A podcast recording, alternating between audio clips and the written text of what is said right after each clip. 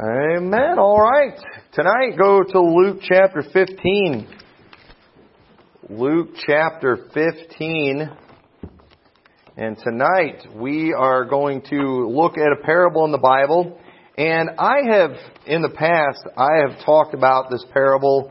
Um, I have referred to uh, the real meaning of this parable, but I've never really preached a whole message on it.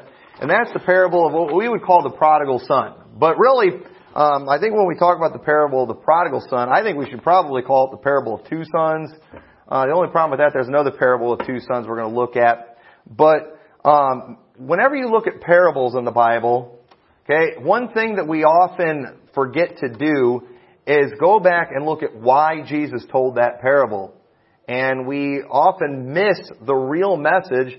And the real message of the parable of the prodigal son is not necessarily the prodigal son. And this morning, the, the message I preached, I showed the parable of the unju- of the steward. Okay? And even that parable, while I gave you all Bible principles that we can learn from that parable, the primary application of that parable was not what I preached about. And it actually goes along with what I'm going to be preaching about tonight. So tonight we're going to look at the parable of the prodigal son and you're gonna, I think you're gonna hear it probably the way you've never heard it before. But I'm telling you, I'm gonna give you plenty of proof. This is what we are supposed to get from this parable. So let's start reading in Luke chapter 15, verse 11.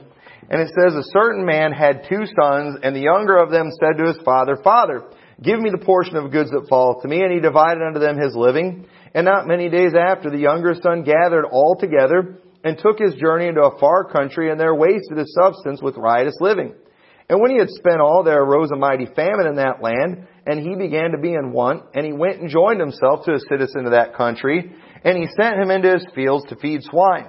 And he would fain have filled his belly with the husks that the swine did eat, and no man gave unto him. And when he had came to himself, he said, How many hired servants of my father's have bread enough to spare, and I perish with hunger? I will arise and go to my father, and will say unto him, Father, I have sinned against heaven and before thee, and am no more worthy to be called thy son. Make me as one of thy hired servants. And he arose and came to his father. But when he was yet a great way off, his father saw him and had compassion and ran and fell on his neck and kissed him. And the son said unto him, Father, I have sinned against heaven and thy sight, and am no more worthy to be called thy son. But the father said to his servants, Bring forth the best robe and put it on him, and put a ring on his hand and shoes on his feet, and bring hither the fatted calf and kill it, and let us eat and be merry, for this my son was dead and is alive again. He was lost and is found, and they began to be merry. Now his elder brother was in the field, and he came and drew nigh to the house and heard music and dancing. And he called one of the servants and asked what these things meant, and he said unto him, Thy brother is come, and thy father hath killed the fatted calf, because he hath received him safe and sound. And he was angry and would not go in. Therefore came his father out and entreated him. And he answering said to his father, Lo, these many years do I serve thee, neither transgressed I at any time thy commandment, and yet thou never gavest me a kid that I might make merry with my friends. But as soon as this thy son was come, which hath devoured thy living with harlots, thou hast killed for him the fatted calf. And he said unto him, Son, thou art ever with me, and all that I have is thine. It was meet that we should make merry and be glad, for this thy brother was dead and is alive again and was lost and is found. And I'm going to show you tonight this parable. This is one you've heard it a million times.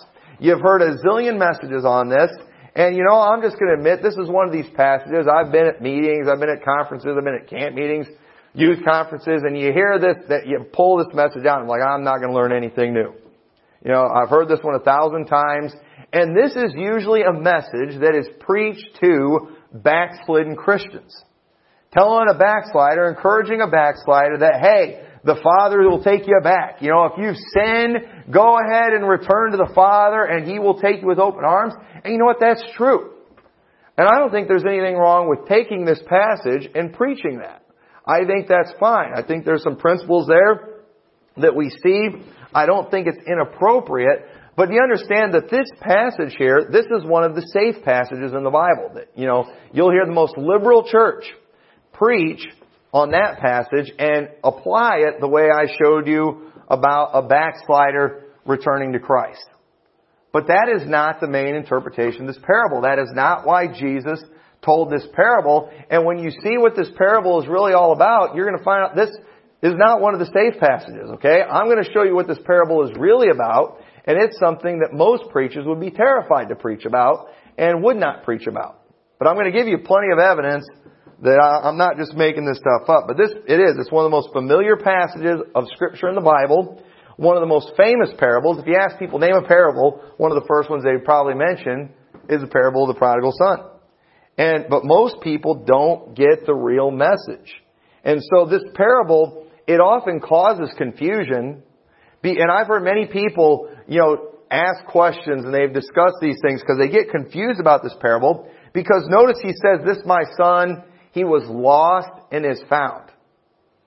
So, was that saying my son, does that represent he was saved and then got saved? So is this story of the prodigal son, is this the picture of a backslider? Or is it a picture of someone who is lost and gets saved? And people get confused because, well, but wait a minute, you know, because we have the Father and the Son, and He was always the Son. Even when He was away on a long journey, He never stopped being the Son. This is a picture of a backslider returning to Christ. But no, it says He was lost and is found. And why would we think that that's talking about a lost person getting saved? Because can anybody tell me where else in the Bible it talks about being lost and found and that being a picture of salvation? Well, it's not in the Bible, but it's in Amazing Grace. So it's practically in the Bible, okay? Because everybody knows that song. We've sung it a thousand times. And when you sing Amazing Grace, you're talking about I was lost, meaning I wasn't saved, and then I was found, meaning I got saved. And so people do, they get confused. You know, so, you know, is this for a backslider? Is it for someone who's lost and gets saved? It's for neither. That this is not about individuals. That is not what this parable was all about. And this is another reason, too, I say this all the time. You have to be, be very careful forming your doctrine with parables. Very dangerous thing to do. It's real easy to get into some false doctrine when you do that. And so, uh, uh I'm going to I'm going to tell you kind of what these things represent, and then I'm going to we're going to go through it again, and I'm going to show you kind of step by step, and uh, as we go verse by verse, that uh, what I'm telling you this parable means is in fact what it means. So in this parable, it's very clear that the Father represents God. Okay? I don't think anybody would deny that. And then the older brother represents the Jews. The older brother represents the Jews, and the younger brother represents the Gentiles. Sinners. Bad people. People who were not seeking after righteousness, but somehow they found it. And I'm going to show you too that this parable, you know, I, I've always noticed how it kind of ends abruptly. It just kind of ends in a weird place. And the reason is, Jesus ends this parable where they were currently at. And so he didn't tell the full story. And so I'm going to finish this parable for you now. I'm not trying to add to the Word of God, okay? But I'm going to show you what happened in the rest of this parable. Okay? I'm not, I'm not trying to add to the story, but when you see what it represents, it's very clear that this story of the prodigal son and the father and the older brother, that there actually is an ending to this story. And I'm going to show you what that is from the Bible here. So, uh, you know, older brother, the Jews, younger brother, Gentiles, sinners, the Father represents God. And so a few things before I interpret this parable that you need to understand. The thing you always have to do whenever you look at a parable, you gotta go back and find out why Jesus started telling that parable. And this is how come most Baptists aren't going to get this. Most Baptists, once again, they zero in on single phrases, single verses. Sometimes you gotta zoom out a little bit and you gotta look at big, sometimes whole chapters. Sometimes you have to look at two or three chapters. Okay? And, and in uh, chapter 15, where this one starts, in verse 1, look what it says. And it says, Then drew near unto him all the publicans and sinners for to hear him. The publicans and sinners wanted to hear Jesus, and the Pharisees and scribes murmured, saying, This man receiveth sinners and eateth with them. Okay, notice what starts this whole thing. The Pharisees, the older brother, got mad about publicans and sinners. I'm going to show you, I believe those are Gentiles. And Jesus fellowshipping with them like the Father fellowshiped with the Son. They killed the fatted calf and he ate with them, and the Pharisees are mad about that. That is what started these parables, and we're not going to read all of it, but then if you go uh, right after that, Jesus gives the parable of the lost sheep. And people have the same problem with that one too. You know, is it a picture of someone getting saved? Is it a picture of a backslider? Mass confusion. We're not going to go through all that one, but it's very clear that what inspired this parable, the Pharisees had a problem with Jesus fellowshipping with sinners. And then, in Galatians 2.15, I want to show you that I believe that these sinners were actually Gentiles. Okay? It was the publicans and sinners. Now, why would it call them sinners? Weren't the Jews sinners too? Okay? I mean, for all have sinned and come short of the glory of God. So the Jews were sinners too. So were these just bad Jews? Or were they Gentiles? No, listen, they often refer to Gentiles as sinners. I'll show you why here in a minute. But in Galatians 2.15, Paul's writing here, and he says, we also are we who are Jews by nature and not sinners of the Gentiles. What's Paul saying here? Jews aren't sinners? Is Paul saying, I'm not a sinner? Listen, a sinner is a transgressor of the law. The Jews, they were at least trying to keep the law. Jesus came, when He came to earth, He showed them that no, you in fact have not kept the law. You're sinners too. But they didn't know that. And a sinner is one who transgresses the law. Well, the Gentiles, they had no law. They didn't follow the laws of God. They didn't care about the laws of God.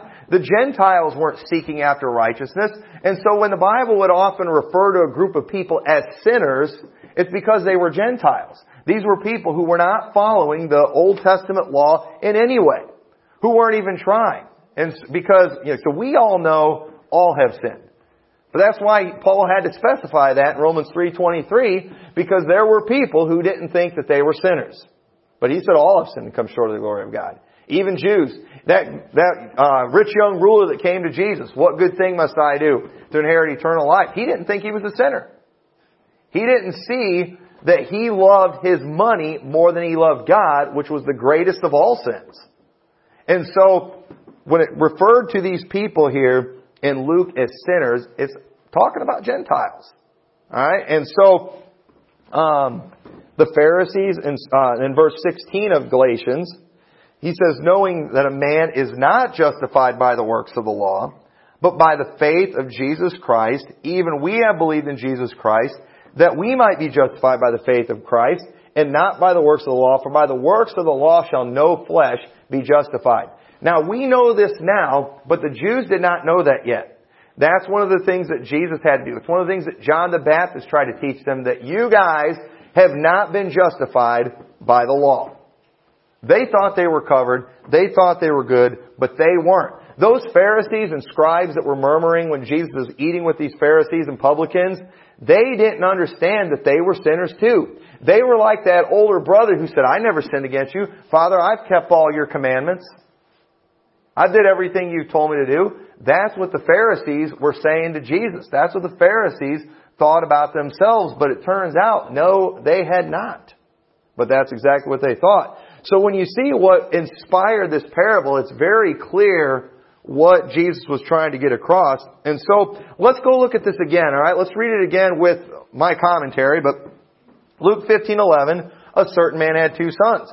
Throughout the Bible, I've preached on this before, we have seen that principle of the two sons where the older brother ends up being the bad one, and the younger brother ends up being the good one. We see that with Cain and Abel. One was about the works, one was about faith. Jacob and Esau. Here, Esau and Jacob. Esau was older than Jacob. You know, Ishmael and Isaac. We constantly see that through the Bible where it ends up being the younger one. Why did God do that? Because it's the natural that comes before the spiritual. It's the earthy that comes before the spiritual. Adam came before Jesus. That which was of flesh came before that which was of the spirit. We see that all throughout the Bible, and it was no mistake when Jesus made the older brother the, what we would call the good one, and the younger brother the bad one, but who ends up having fellowship with the Father. Who ends up, I believe, being the one who actually gets saved. And so that that's I, I've preached whole messages on that before, but that certain man had two sons. When you see those two sons in the Bible, always pay attention to the difference between the older one and the younger one. And there's more examples that I could give, but we don't have time to go into those tonight. But verse 12 it says, And the younger of them said to his father, Father, give me the portion of goods that fall to me, and he divided unto them his living. And not many days after, the younger son gathered all together and took his journey into a far country, and there wasted his substance with riotous living. That's why we call him the prodigal son. Prodigal means a waster. And that prodigal, he went, he wasted all he had. He wasted his substance. He wasted his father's inheritance. He spent all, and he had nothing left. And let me tell you something, the Gentiles, for thousands of years, they lived wicked, wicked lives and they never cared about the things of God. I mean, just read the Bible. Read the Old Testament. I mean, the Jews were pretty bad themselves, but the Gentiles were worse than they were. The Gentiles, they didn't care about the things of God. They weren't looking after righteousness. God had to constantly tell the Jews, don't intermarry with those Gentiles because you're going to follow their gods. They're going to corrupt your ways because they were so bad. But look at what it says in Romans chapter 9 in verse 30, it says, What shall we say then that the Gentiles, which follow not after righteousness, have attained to righteousness, even the righteousness which is of faith? But Israel, which followed after the law of righteousness, hath not attained to the law of righteousness. Wherefore? Because they sought it not by faith, but as it were by the works of the law, for they stumbled at that stumbling stone, and it is written, Behold, I lay in Zion a stumbling stone and a rock of offense, and whosoever believeth on him shall not be ashamed. Okay? The Jews, the older brother, sought after righteousness.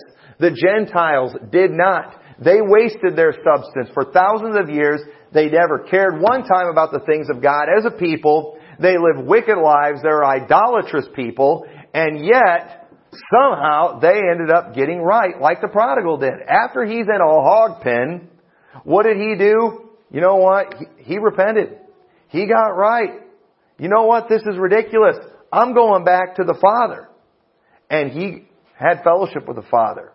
He received forgiveness. And that, is that not exactly what God did with the Gentiles? You know, if we could trace our ancestry back, most of us, we'd probably find some barbarians in there. We'd find some idolatrous people in there, some wicked, wicked people in our ancestry. But you know what? thank God he did a work amongst the Gentiles and, you know, we're saved today. We're here today. We're kind of a product, I believe, of the apostle Paul's ministry that was to the Gentiles. God did a work amongst the Gentiles. Why? Because they were that prodigal son that returned, that came back to the Father. And so, and, and the Jews hated that. They struggled with that. Just like the older brother struggled seeing the younger brother come back to the father. He didn't like it. Verse 14 of Luke 15, and when he had spent all, there arose a mighty famine in the land, and he began to be in want. And he went and joined himself to a citizen of that country, and he sent him into his fields to feed swine, and he would fain have filled his belly with the husks that the swine did eat, and no man gave unto him. The Gentiles, I mean, they stooped to some very low places. I mean, when we read the Old Testament, it's mostly about the Jews, but you understand the, some of the horrible things that you see the Jews doing. Where'd they get that from? They got it from the Gentiles. They got the Gentiles, I mean, they were a wicked, wicked people, and it repulsed the Jews, and it, they repulsed God too. Look what it says in Matthew 21 verse 28. Here's another parable of two sons. But what think ye? A certain man had two sons, and he came to the first and said, Son, go work today in my vineyard. And he answered and said, I will not. But afterward repented and went. And he came to the second and likewise, and he answered and said, I go, sir, and went not. Whither of them twain did the will of his father? They say unto him the first, Jesus saith unto them, Verily I say unto you, that the publicans and harlots go into the kingdom of God before you. For John came unto you in the way of righteousness, and ye believed him not, but the publicans and harlots believed him. And ye, when ye had seen it, repented not afterward, that ye might believe. Y'all see that? Jesus is saying, but listen, all these wicked people, Listen, yeah, they did some bad stuff, but you know what? They repented and believed. But you all, you all said you obeyed, but then John comes along in the way of righteousness, and you know what? You didn't believe him. You didn't repent. And so you know what? They're going to the kingdom of heaven before you would. Now you would think with that father and these two sons, he's got one son that's doing his best to obey him. He's got another son that wasted everything. You would think the father would favor the older brother, wouldn't you? But that's not what happened. That is not, that is not the case. But that's what the Jews thought, and that's why Jesus is telling them this parable. And so, um, in verse 17, it says, when he had came to himself, he said, How many hired servants of my father's have bread enough to spare, and I perish with hunger? I will arise and go to my father, and will say unto him, Father, I have sinned against heaven and before thee, and am no more worthy to be called thy son. Make me as one of thy hired servants. And he arose and came to his father. But when he was yet a great way off, his father saw him and had compassion and ran and fell on his neck and kissed him. Notice something here, because I'm talking about the Gentiles here. And say, well, no, the Gentiles, they were never the children of God. Okay? They, they were, you know, they were never the sons of God. Okay? And that's where people might want to try to argue with me on this thing. But listen, in Luke chapter 3 verse 38, Luke, the same gospel that this parable is in, when it gives the lineage of Christ, it goes all the way back to Adam, doesn't it? Which was the son of Enos, which was the son of Seth, which was the son of Adam, which was the son of God. Okay? He was, Adam was the son of God. He was an earthy son of God. He was a physical son of God. But remember last week, flesh and blood cannot inherit the kingdom of God. Okay? Even those Old Testament saints, they had to be of faith. They had to become spiritual in order for them to inherit the kingdom of God. But understand they were the sons of God, but why did they fall? They fell because of sin. And the physical sons of God, they fell, they lost fellowship with the Father because of sin, but understand they started out sons of God, didn't they? But they got lost. Okay? When man was created, he was created perfect. When Adam was created, he was on his way to heaven. But listen, man sinned, they fell. And he was not on his way to heaven anymore. He fell, he was lost, and physical man throughout history has been wicked. They've all been sinners. They've all been prodigals. They've all wasted their substance. But I believe this prodigal coming back, it is, it's, I think it is a picture of salvation. How can you go from being a son to, you know, being lost and then back being saved? Because Adam started out saved, but you know what? He fell. And mankind fell with him. And mankind, physical man, all physical men, including the Jews, in order to be saved, they had to become spiritual. They had to return to Christ.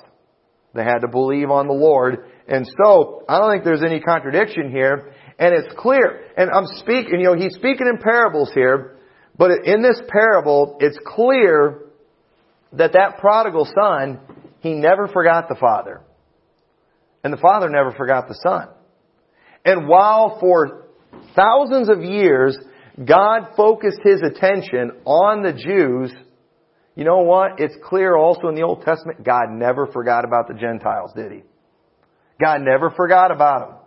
It's clear in the Old Testament that that Messiah was going to come. To Him the Gentiles would seek. That righteous branch. It was clear God had a plan from the beginning, not just to save the Jews, but to save the Gentiles because He never forgot about them. God never forgot about that earthly creation. God made a way of salvation. And you know what? While it appeared all these thousands of years that the Gentiles are living wicked, idolatrous lives, wasting everything, thank God, as a people, many of them figured out, what am I doing in this hog pen? Let's go back to the Father and we'll be better off there We just gotta do, what do we gotta do? Lord, I've sinned against heaven and against thee and in thy sight, and I'm no more worthy to be called thy son. What do we have to do to be saved? We gotta acknowledge the fact that we're a sinner. We gotta call on the Lord for salvation. And you know what? He gives it to us every time. And that's exactly what the Father did for this prodigal. He didn't deserve it one bit. He could have said, you wasted my substance. You had your chance. You threw away your inheritance. But that's not what he did. He accepted him back and the Gentiles, as wicked as we were, God still took us back. Why? Because He's a merciful God. Just like the Father in this story. The Father never forgot about that other Son, and the Son never forgot about that Father.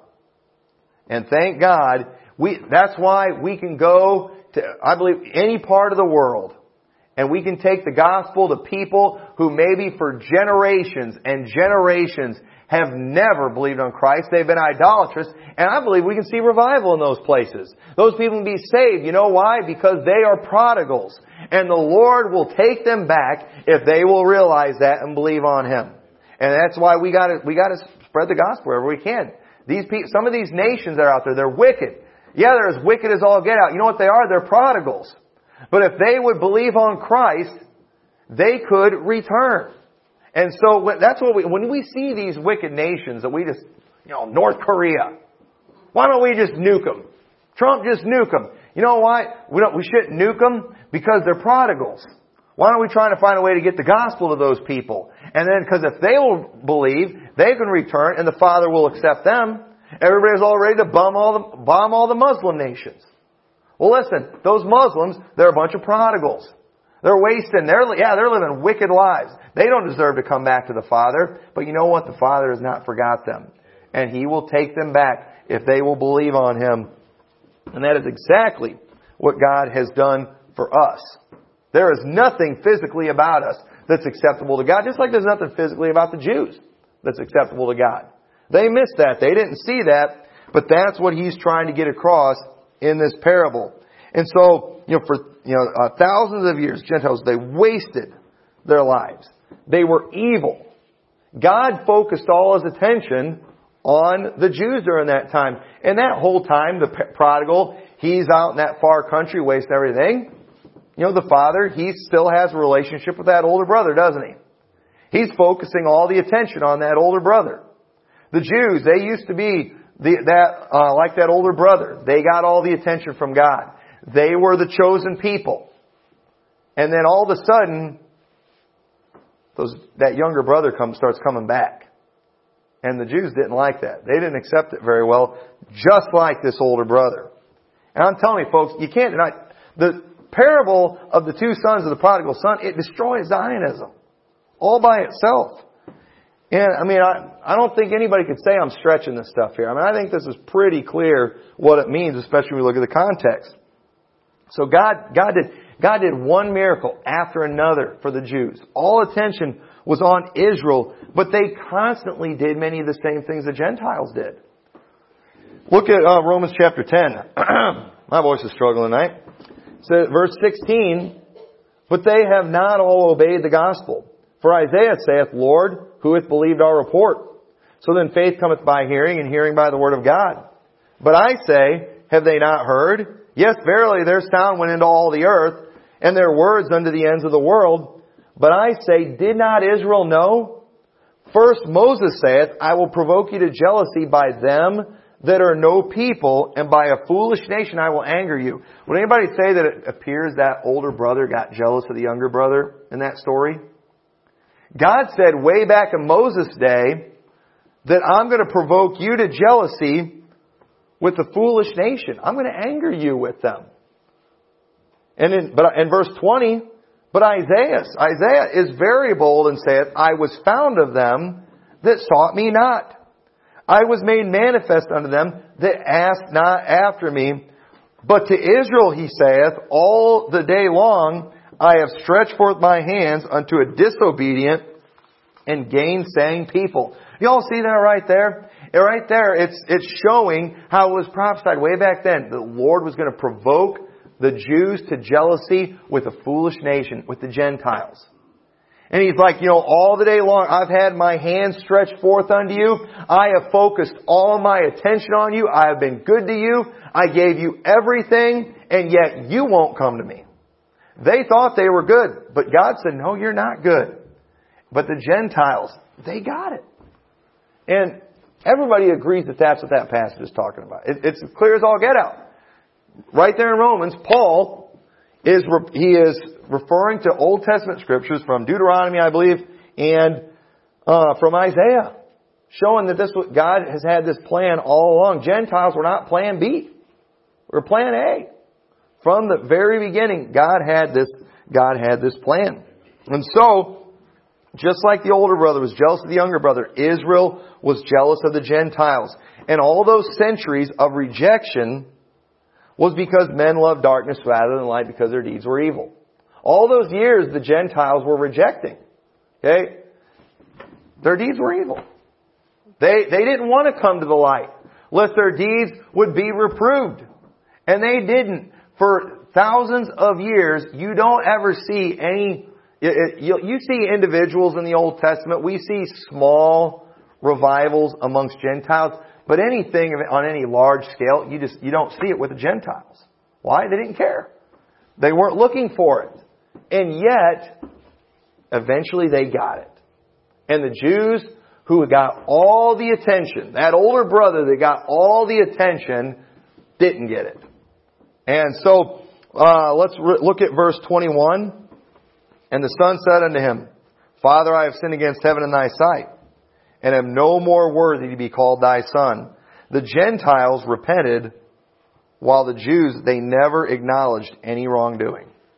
Look at Luke chapter 18 and verse 9. Luke chapter 18 and verse 9. And he spake this parable unto them, which trusted in themselves that they were righteous and despised others. We all know this parable too.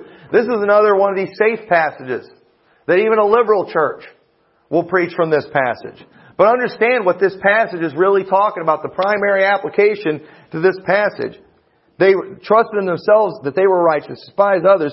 Two men went up into the temple to pray, the one a Pharisee, the other a publican. The Pharisee stood and prayed thus with himself, God, I thank thee that I am not as other men are, extortioners, unjust, adulterers, or even as this publican. I fast twice in the week, I give tithes of all that I possess.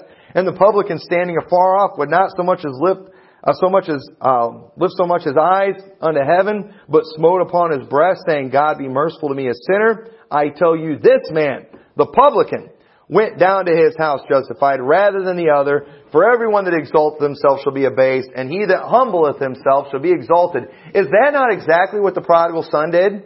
I'm not worthy to be called your son. But what did the older brother do? The older brother came and said, I never sinned against you. You never gave me a fatted calf. What did he do? He proclaimed his righteousness. He exalted himself. Just like that Pharisee, the prodigal, just like the publican, he humbled himself. And who went justified in that? It was the publican. And who was it that got justified? It was the Gentiles who believed, not the Jews. And that, that's what Luke 18 is all about too, folks. Okay, we like to use it about us, you, you pious Baptists think you're something. You're like that Pharisee. And you know what? That's fine. You, we can apply that. That application is appropriate. That's a principle we can look at that's appropriate, but that was not the main application of that parable. That is talking about the Jews and the way they looked at the Gentiles. And that's Jesus saying that Gentiles are going to get saved before you do. I mean, just more proof what this is all about. I'm telling you, Baptists have got to stop with this zeroing in on one little verse and they got to learn to look at context. Sometimes they need to do a little more than one chapter in their Bible reading.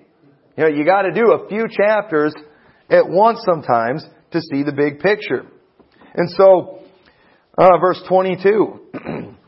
but the father said to his servants, Bring forth the best robe and put it on him, and put a ring on his hand and shoes on his feet, and bring hither the fatted calf and kill it, and let us eat and be merry.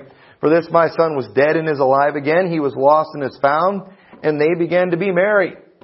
We today we descend from a lost, fallen people, but God has blessed us greatly, has He not? I mean, look at, look at our nation. Look at even America compared to the Holy Land. You know, the, the Holy Land, they don't have any religious freedom there. You're not even allowed to pass out tracts. You're not allowed to evangelize in the Holy Land. That place is as wicked as all get out. And America that's full of Gentiles, I mean a melting pot of people all over the world, God has blessed this nation. Why? Because there's a lot of Christians in this nation. Obviously not like it used to be, but there are still a lot of saved people here, and God has blessed us greatly. We're safer here today than they are in Israel. I mean, I would so much rather live here than live in Israel. I mean, look at how God has blessed us. We're partying compared to what the old, older brother, you know, the older brother, he's out working the fields. He's out working for his salvation. He's out working trying to impress the Father. We're the prodigals. What did we do? We humbled ourselves. We just admitted to the Father that we're sinful. And here we are, fellowshipping with the Father today. We're being blessed by God. We're eating of the fatted calf. And those Jews, they're miserable. I mean, Jews are some of the meanest people. They've got nasty attitudes. You know why? Because they're miserable. They don't have God. And we do. And here we are, I mean, living the party, and they hate it. And old, that older brother, he hated it. He was mad, but God has blessed us. 1 Peter chapter 2 and verse 6. Wherefore also it is contained in the scripture, Behold I lay in Zion a chief cornerstone. Paul quoted this passage too. Elect, precious, he that believeth on him shall not be confounded. Unto you therefore which believe he is precious, but unto them which be disobedient, them which be disobedient. Who is that? Well, it says the stone which the builders disallowed, the same is made the head of the corner, and a stone of stumbling and a rock of offense. Even to them which stumble at the word being disobedient, whereunto also they were appointed. Whoa, look at that. But ye are a chosen generation, a royal, royal priesthood and holy nation, a peculiar people, that ye should show forth the praises of him who hath called you out of darkness into his marvelous light, which in time past were not a people, but now are the people of God, which had not obtained mercy, but now have obtained mercy. This is crystal clear here. Peter's talking to Gentiles, and what's he saying? He's saying they, the Jews, who were disobedient. They who were disobedient. They were the disobedient ones. Why? Because they never repented. They never admitted that they were sinners. And he, and he quotes that passage that throughout the New Testament is quoted, applying it to the Jews. They stumbled at that stumbling stone, that rock of offense. But you, you people who weren't a nation, who weren't a people, you're the chosen generation. You're the holy nation. You are the royal priesthood. I mean that, eh, folks, it doesn't get any clearer than that either right there. The same thing, and so right, we see that in that story of the prodigal son. Here he is having fellowship with the Father. I mean, he, he got the ring, he got the robe. He's right back where he started. He's son of, son of the Father. He's got his position, and that brother wasn't about to share that. That brother wasn't interested in that one bit. But it said, uh, but um, look at verse. Oh, I lost my spot. Verse 25. Now the elder son was in the field and he came and drew nigh to the house. He heard music and dancing. A lot of times when people tell the story of the prodigal, they quit before they get to this part. He heard music and dancing. And he called one of the servants and asked what these things meant. And he said unto him, Thy brother is come and thy father hath killed the fatted calf because he hath received him safe and sound. And he was angry and would not go in. Therefore came his father out and entreated him. The Jews, they did not like the fact the Gentiles were being saved, even in the book of Acts. In Acts chapter 11, verse 1, this is after the story of Cornelius, where Cornelius gets saved. He's a Gentile. He's from Italy. He gets the gift of the Holy Ghost. And in chapter 11, the Jews are trying to figure out what to do because Gentiles are being saved. And it says in verse 1, And the apostles and brethren that were in Judea heard that the Gentiles had also received the word of God. And when Peter was come up to Jerusalem, they that were of the circumcision contended with him, saying, Thou wentest into men uncircumcised and did eat with them. What's going on here? It sounds like the Jews had a problem with Gentiles fellowshipping with the Father. They didn't like it. Sounds kind of familiar. Sounds like, just like that older brother, doesn't it? It's the exact same thing. They didn't like it. And, it, and so they were, the, in the book of Acts, it was constantly a problem where the Jews were having problems with the Gentiles and they were constantly fighting Judaizers who were coming in and trying to add the works of the law and make them a part of salvation. Because they just couldn't handle it that these Gentiles who were as wicked as all get out were going to get to go to heaven just because they believed on Christ. Man, we've been good our whole lives. And you know, now, yeah, we, some of us, we've realized that Jesus is the way to heaven. We believed on Him, but man, we've never done the things those people did. We never worshiped idols. You know, we never fornicated. We never did all those horrible things that they've done, and yet they're getting saved? That's not fair. Why should they, who wasted their inheritance, share in our inheritance? Because remember what it said in the beginning of that story of the prodigal. He said, Give me the portion of goods that cometh to me. He received his inheritance and he wasted it. He came back with nothing, didn't he? But yet, he's received his position back. So what does that mean for the older brother's inheritance? What, you know, what does that mean? Um, I'll show you here in a little bit. But verse 29, he answered and said to his father, Lo, these many years do I serve thee, neither transgressed I at any time thy commandment, and yet thou never gavest me a kid that I might make merry with my friends. Boy, he was a perfect son, wasn't he? That's what the Jews thought about themselves. But as soon as this thy son was come, which hath devoured thy living with harlots, thou hast killed for him the fatted calf. Jealous of that younger brother. Just like was prophesied in Deuteronomy 32:21, they have moved me to jealousy with that which is not God. They have provoked me to anger with their vanities. The Jews did that to God. So you know what God said? And I will move them to jealousy with those which are not a people. I will provoke them to anger with the foolish nation. Y'all see that? Turns out this older brother, he wasn't as much of an angel as he pretended to be. And the Jews weren't as much of angels as they pretended to be. And God provoked them to anger with the foolish nation. It's called the Gentiles. I mean, boy, this fits so perfect, folks. You can't make this up. I don't see, I don't, I don't think I'm twisting anything. I'm not trying to stuff a square peg into a round hole here. It fits like a glove. And you know what? In verse 31, look at what he says. And he said to him, Son, thou art ever with me, and all that I have is thine. He's talking there to the Jews because listen, God had been good to the Jews, had he not? I mean, unto them were committed the oracles of God. God did miracle after miracle for them. Even though they kept rejecting Him, He would save them out of their troubles over and over again. And finally, He sent His Son to die for them. Had God not been good to the Jews? Was salvation only offered to the Gentiles or was it offered to the Jews and the Gentiles? It was offered to both. Jesus died for the sins of the whole world and understand that full rejection has not happened yet from the Jews to Jesus Christ. They were on their way to it. We all know the end of the story, but they weren't there yet. At this point where Jesus is at, everything they ha- everything we have, the Jews could have had, and they could still have if they get saved.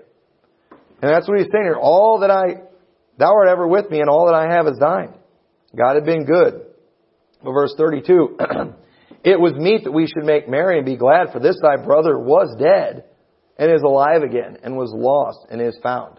And then that's the end. He ends the story right there. Well, wait. So, so what the brother, what the older brother say after that? Did he ever make up with his younger brother? Did he stay mad at his father? What about his inheritance? The prodigal already wasted all his. Are you going to have to share what happened in this story? All right. Don't you hate when shows end and they don't finish the story? You know, to be continued. Ah, come on. What happened in this story? What's the end? This is not, this is not an ending right here, folks. Jesus takes the story up to where they were currently at. They had not fully rejected yet. And it ends in a strange way because the story wasn't over. And so notice how the Father told him, all that I have is thine. The same gift of salvation, the same fellowship, the Holy Spirit everything that we have received was offered to the Jews, but they rejected it.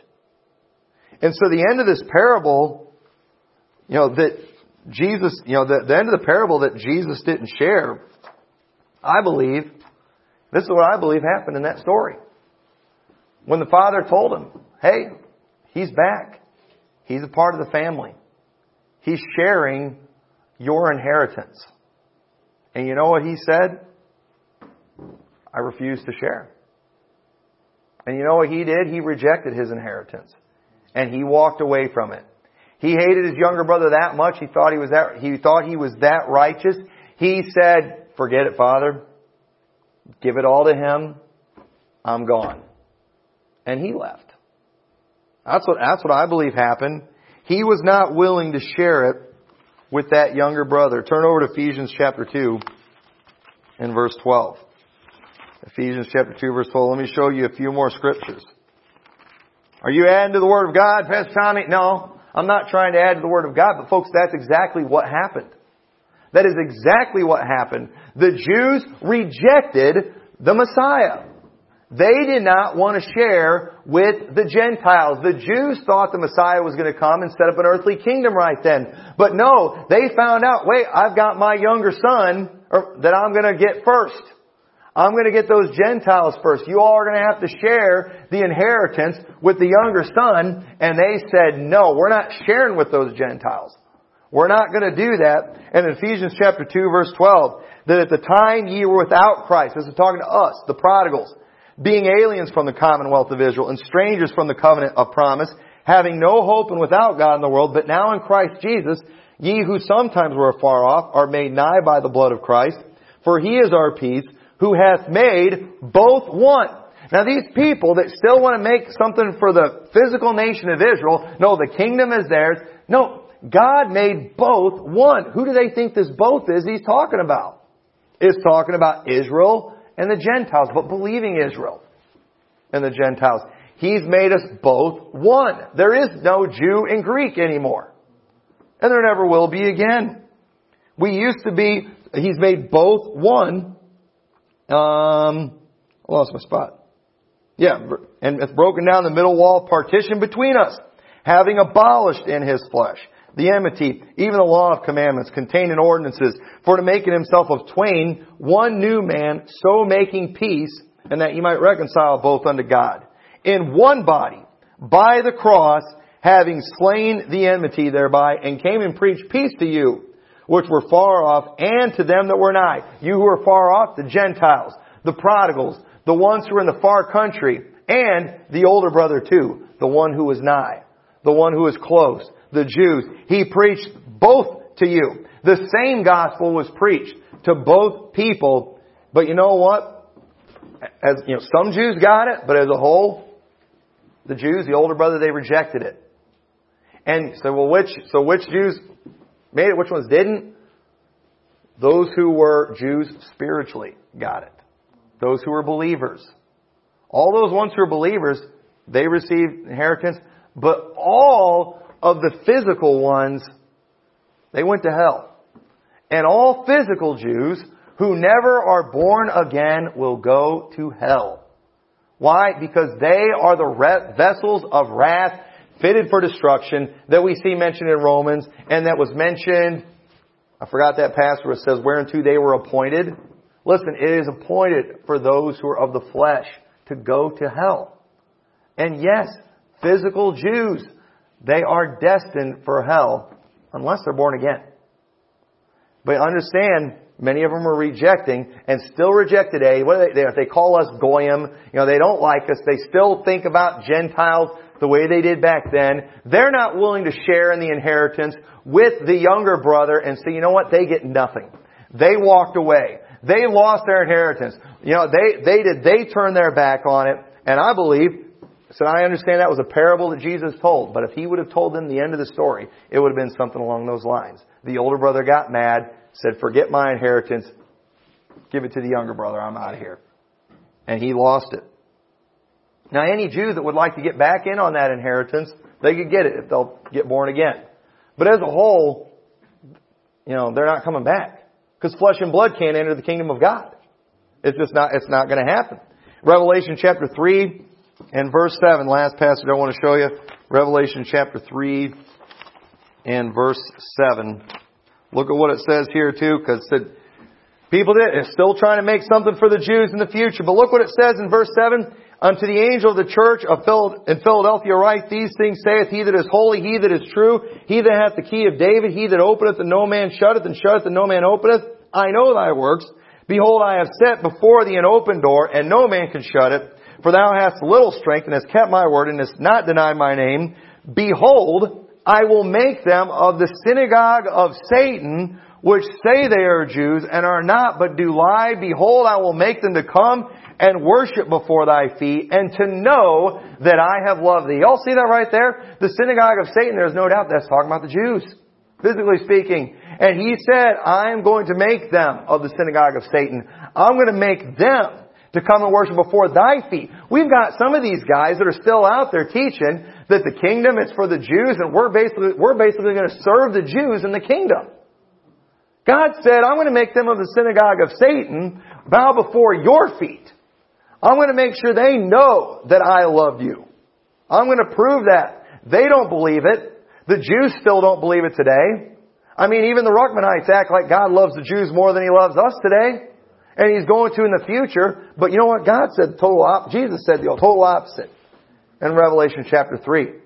Why? Because we're the younger brother. And you know what did we do? We were bad. We were bad sinners. We wasted everything, but we repented. We admitted we were wrong. The Jews, who were following after righteousness, but still didn't make it themselves either, they never repented. They never got right. And they hate, they hated the younger brother. Just like Cain hated Abel. Just like Ishmael hated Isaac. Just like Esau hated Jacob, the Jews still hate us today. Because we're the younger brother. We're partying with the Father. We have fellowship with the Father. They don't, and they have rejected their inheritance. They despise their birthright. And you know what? That, folks, is what the safe passage of the prodigal son that any liberal church will preach on. That is what that parable is really all about. And I'd like to see Joel Osteen preach on that one. I'll send him my outline and I'll let him take full credit for it. But you'll never hear, you'll never hear that preached on one of these TV preacher shows. You won't even hear that preached in most mainstream Baptist churches, even though it's as clear as all get out. That's not safe. That's you know, that's not politically correct. You know, that's not, uh, that doesn't go along with the college textbooks. But folks, I think we have plenty of Bible right there. So that's what the parable of the two sons is all about. So with that, let's all stand together.